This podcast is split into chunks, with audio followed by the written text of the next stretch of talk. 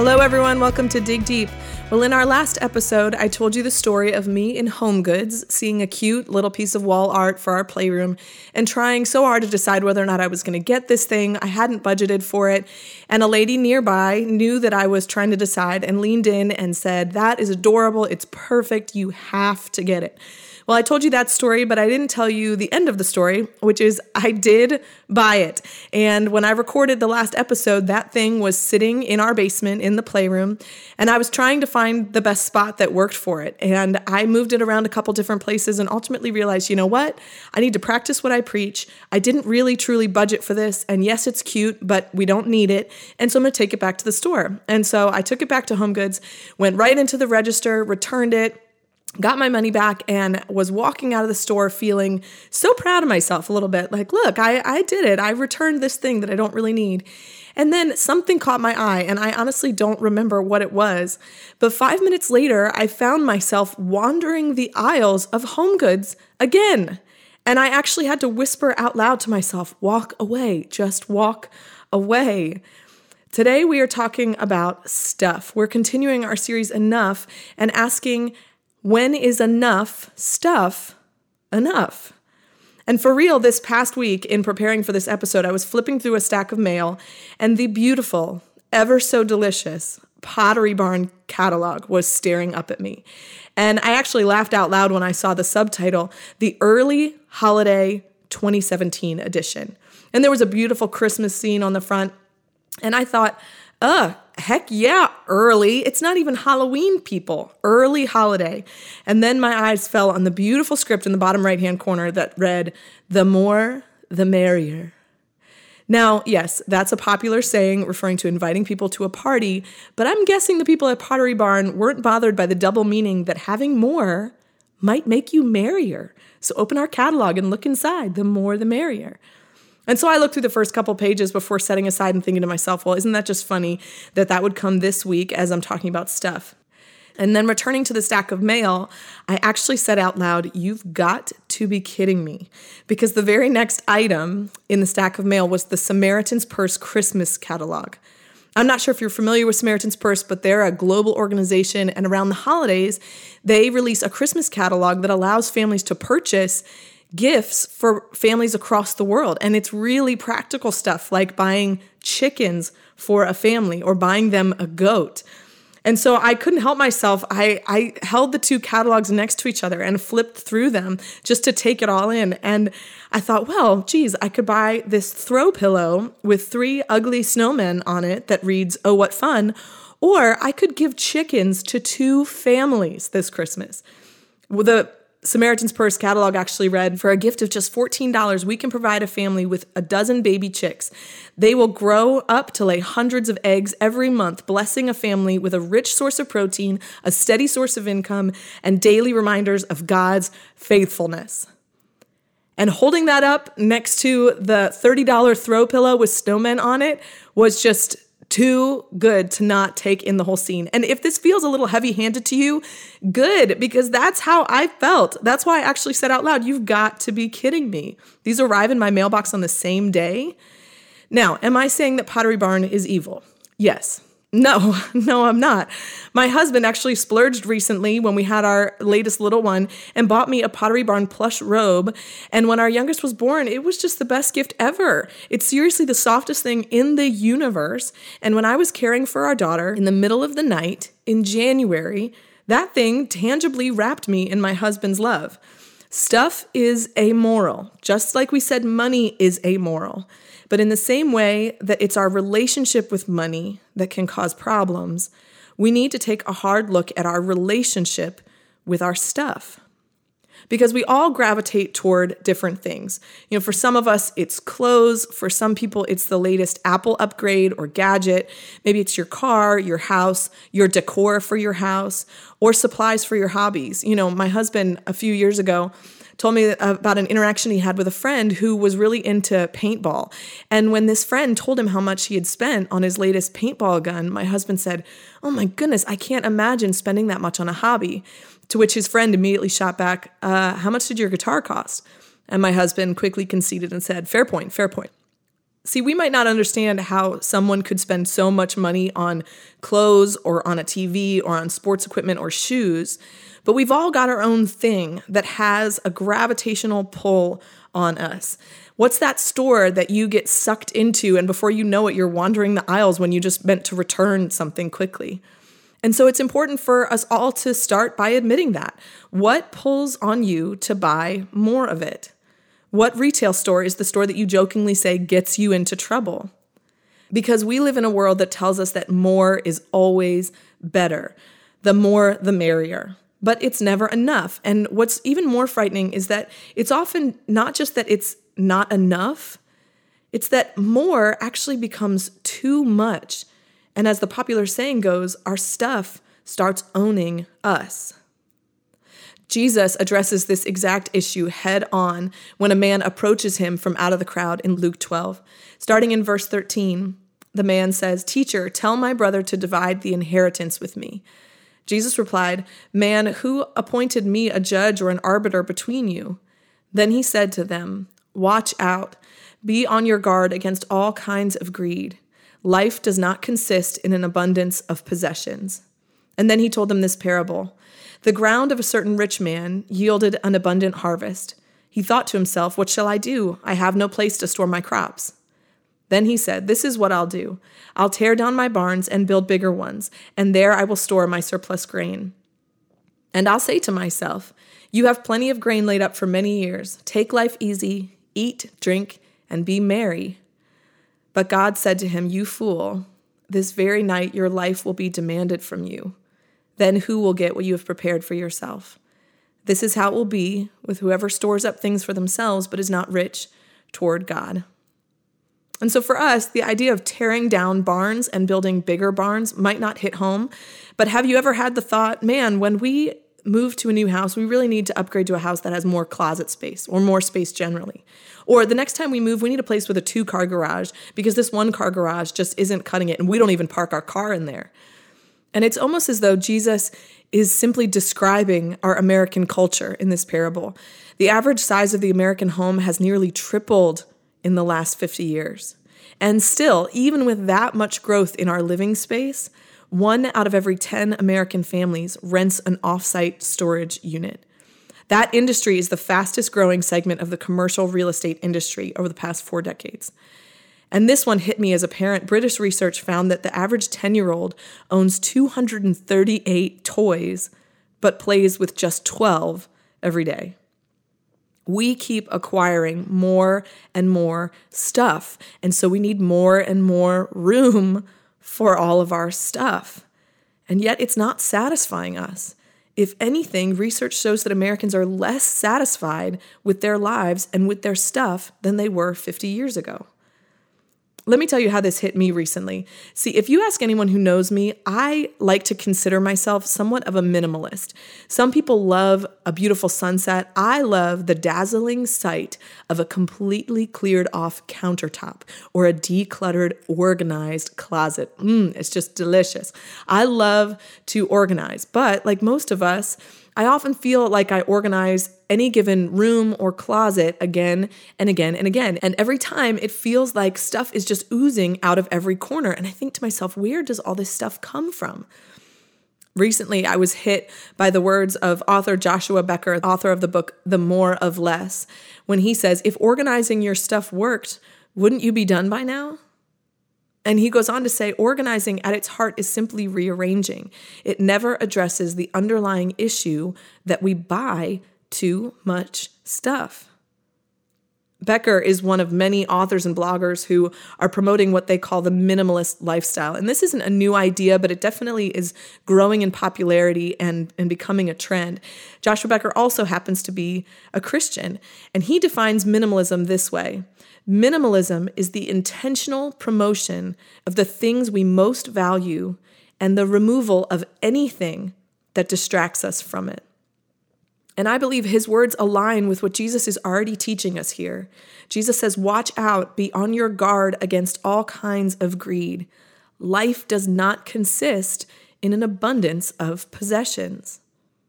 Jesus is saying, if you're looking for life, you're not going to find it in stuff. In fact, stuff will start to steal life from you. So be intentional, watch out, be on your guard.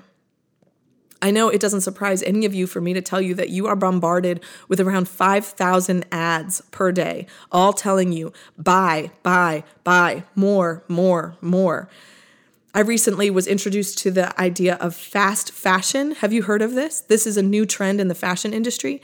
The fashion industry used to operate on the four season model. So they had a spring line, summer line, fall line, you get it. Fast fashion has moved us to a place where most clothing retailers have built in additional seasons every four to six weeks.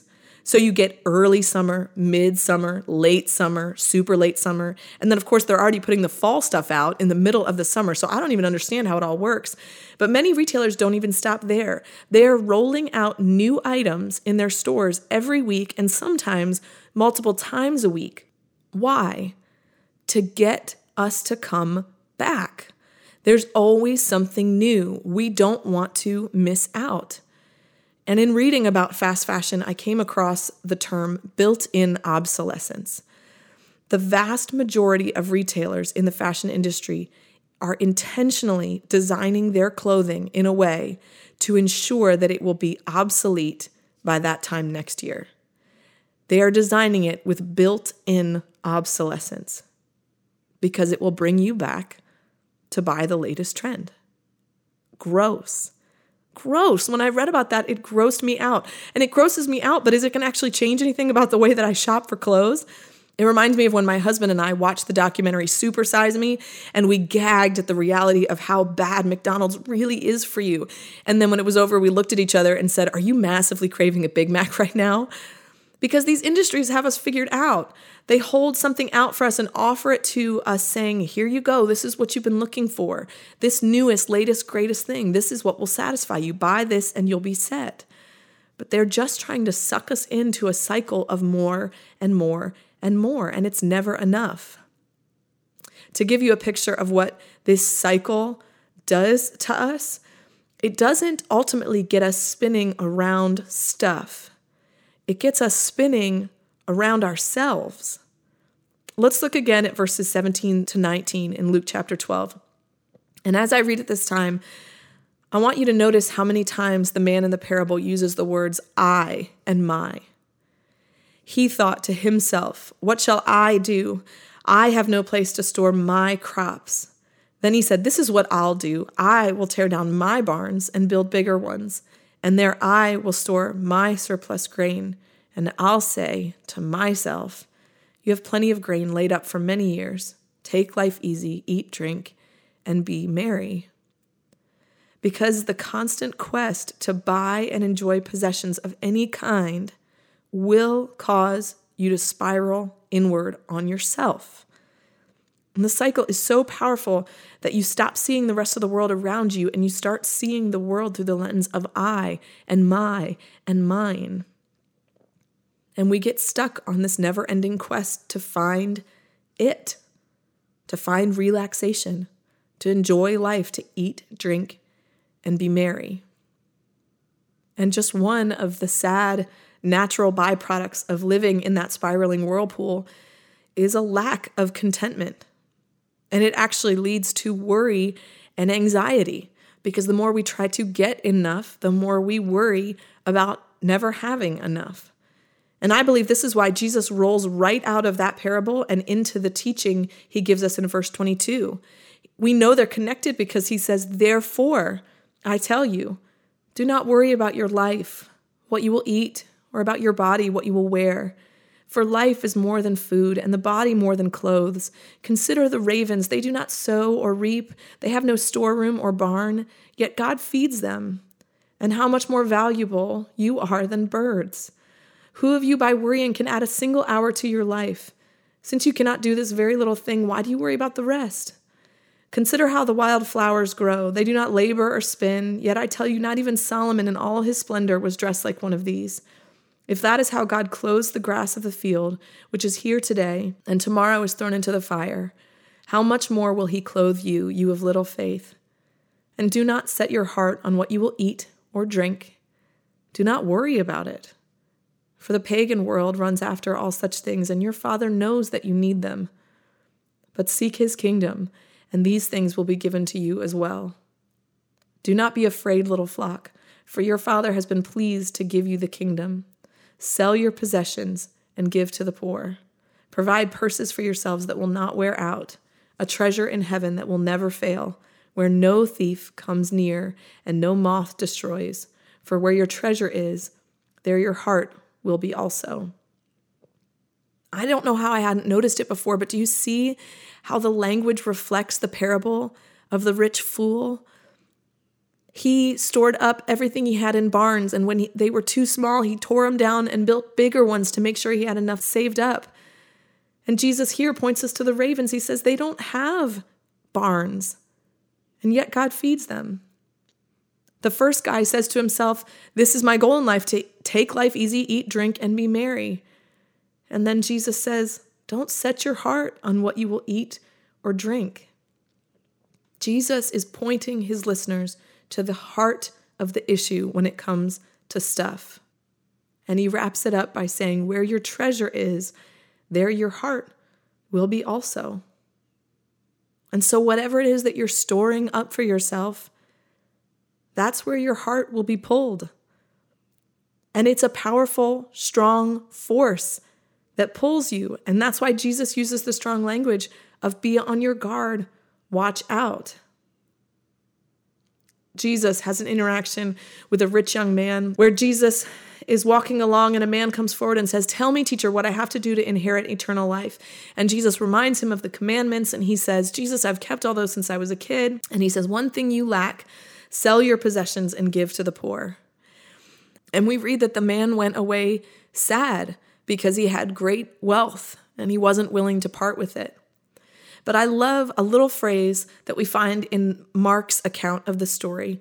In Mark chapter 10, verse 21, before Jesus tells him to sell everything he owns and give to the poor, it says, Jesus looked at him and loved him.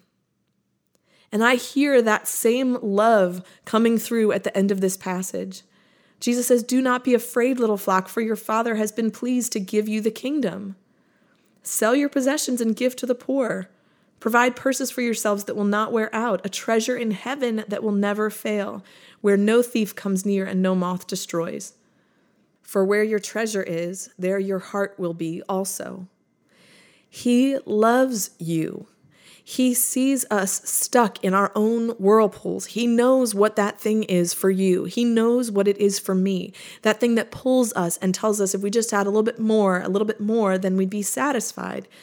And it's never enough. And Jesus is inviting us into something better, something that never dies, something that doesn't decompose in a landfill someday, something that lasts into eternity. Jesus is saying, I'm inviting you to leverage your money and your possessions for my kingdom. Do you remember the definition for minimalism that Joshua Becker gave earlier in the episode? Minimalism is the intentional promotion of things we most value and the removal of anything that distracts us from it. In Matthew chapter 22, starting in verse 36, Jesus was asked, What is the greatest commandment in the law? And he replied, Love the Lord your God with all your heart and with all your soul and with all your mind. This is the first and greatest commandment. And the second is like it love your neighbor as yourself. What if minimalism for us as Christians looked like us removing the excess stuff in our lives so that we're not distracted from opportunities to love God and love others that are right in front of us? That we might be missing. Because the more stuff we acquire, the more we need to maintain our stuff. We need to find more places to store it, like the man who tore down his barns and went to all that effort to build bigger ones just to store all of his stuff.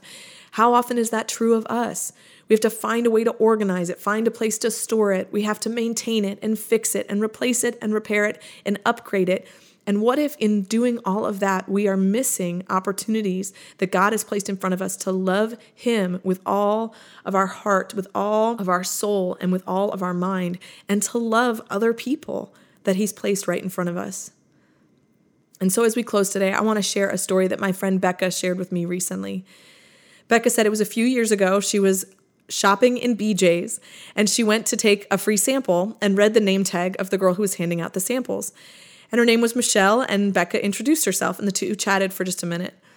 Well, the next time Becca was in BJ's, Michelle was there again, handing out samples, and Becca was surprised that when she came up, she had remembered Becca's name and said, Hi, Becca. So the two of them talked a little bit more.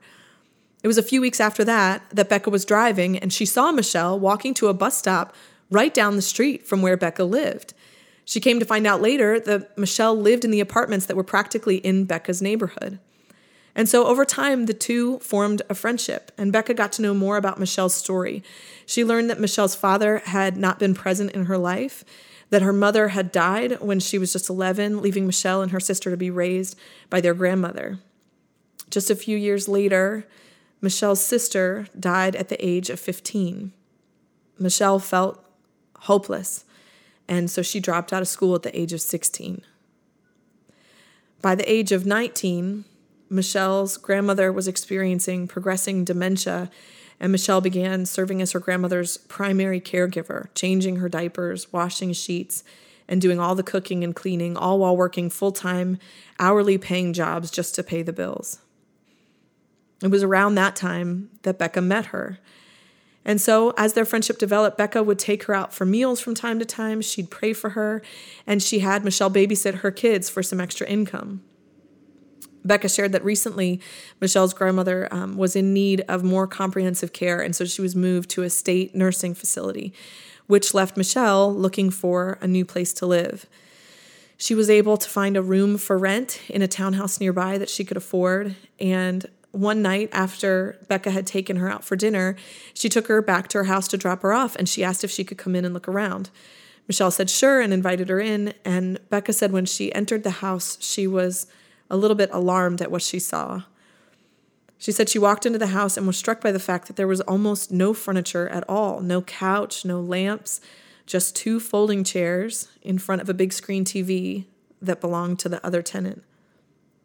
As they walked up to Michelle's bedroom and opened the door, Becca said she was immediately struck by the reality that everything that Michelle owned in the world was in that little room. There were three garbage bags of clothes on the floor, two boxes of photos and frames, her memories of her mother and sister and grandmother, and then an air mattress that was her bed. Becca didn't really know what to say, so she offered to help her put some of her clothes away in the closet. And then she realized she didn't even have any hangers to hang up her clothes. And what Becca said next really struck me, and it's why I asked her if I could share the story with you today. She said she was standing in that room and it suddenly hit her that she had just bought a beautiful artistic print to hang on her wall that declared in lovely script writing how much she loved God. And she said, There's someone in my life who doesn't even have hangers or a bed. She said when she first met Michelle and became aware of her situation, she said she repeatedly asked God to send someone to help her. She said the answer that God kept sending back was, I am. It's you the day that Becca shared this story with me, she was getting ready to head over to Michelle's house that evening to bring her some much needed items, including hangers. And the look in Becca's eyes was just awesome. She was excited and energized and alive and joyful. She was given an opportunity to live out the greatest commandment, and she was taking it. Listen, is stuff bad?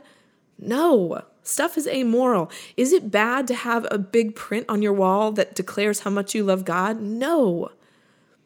But is it possible that in our quest for more stuff, we are missing the point? That maybe we're not even living out the truth that's declared on these beautiful signs that we hang on our walls. When it comes to stuff, Jesus is warning us. He says, Watch out, be on your guard. And then he reminds us again and again that the greatest commandment is to love God and to love other people. And those just happen to be the only two things that actually last into eternity. And so we don't do this every episode, but today I want to give you some actual homework to do because this is difficult. I mean, this is something that's going to require a lot of intentionality on our parts if we're going to make a lifestyle change. And so I want to encourage you to reread Luke 12, verses 13 to 34. And then after you read it, ask two questions. One, is there a channel in my life that needs to be put on mute for a while? What is it that pulls you into this whirlpool of more, more, more? Maybe you need a break from Pinterest because when you go on there, you suddenly leave dissatisfied with your wardrobe or your home decor or your style or whatever.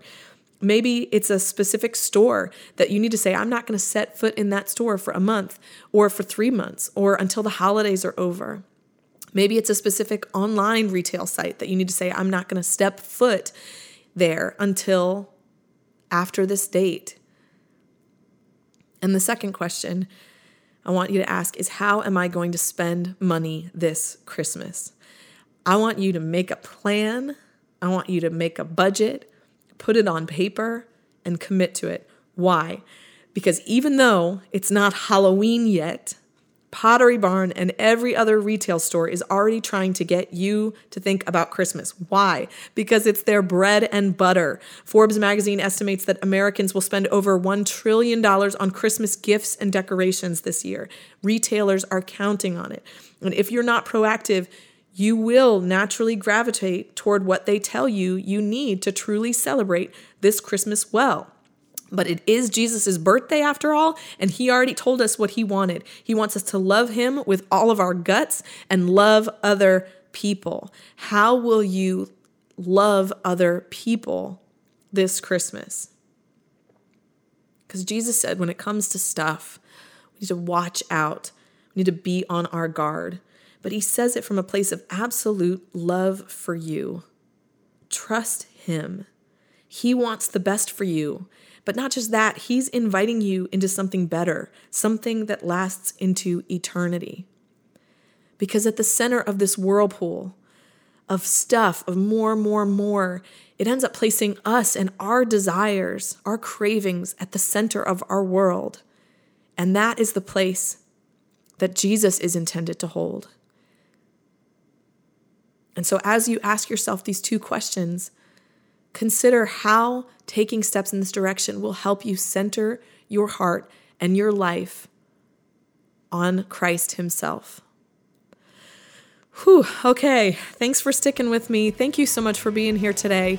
I am excited for our next episode as we are going to wrap up this Enough series by asking the question Am I enough? I'm really looking forward to it. I hope you'll come back and join us then. And until then, remember to dig deep.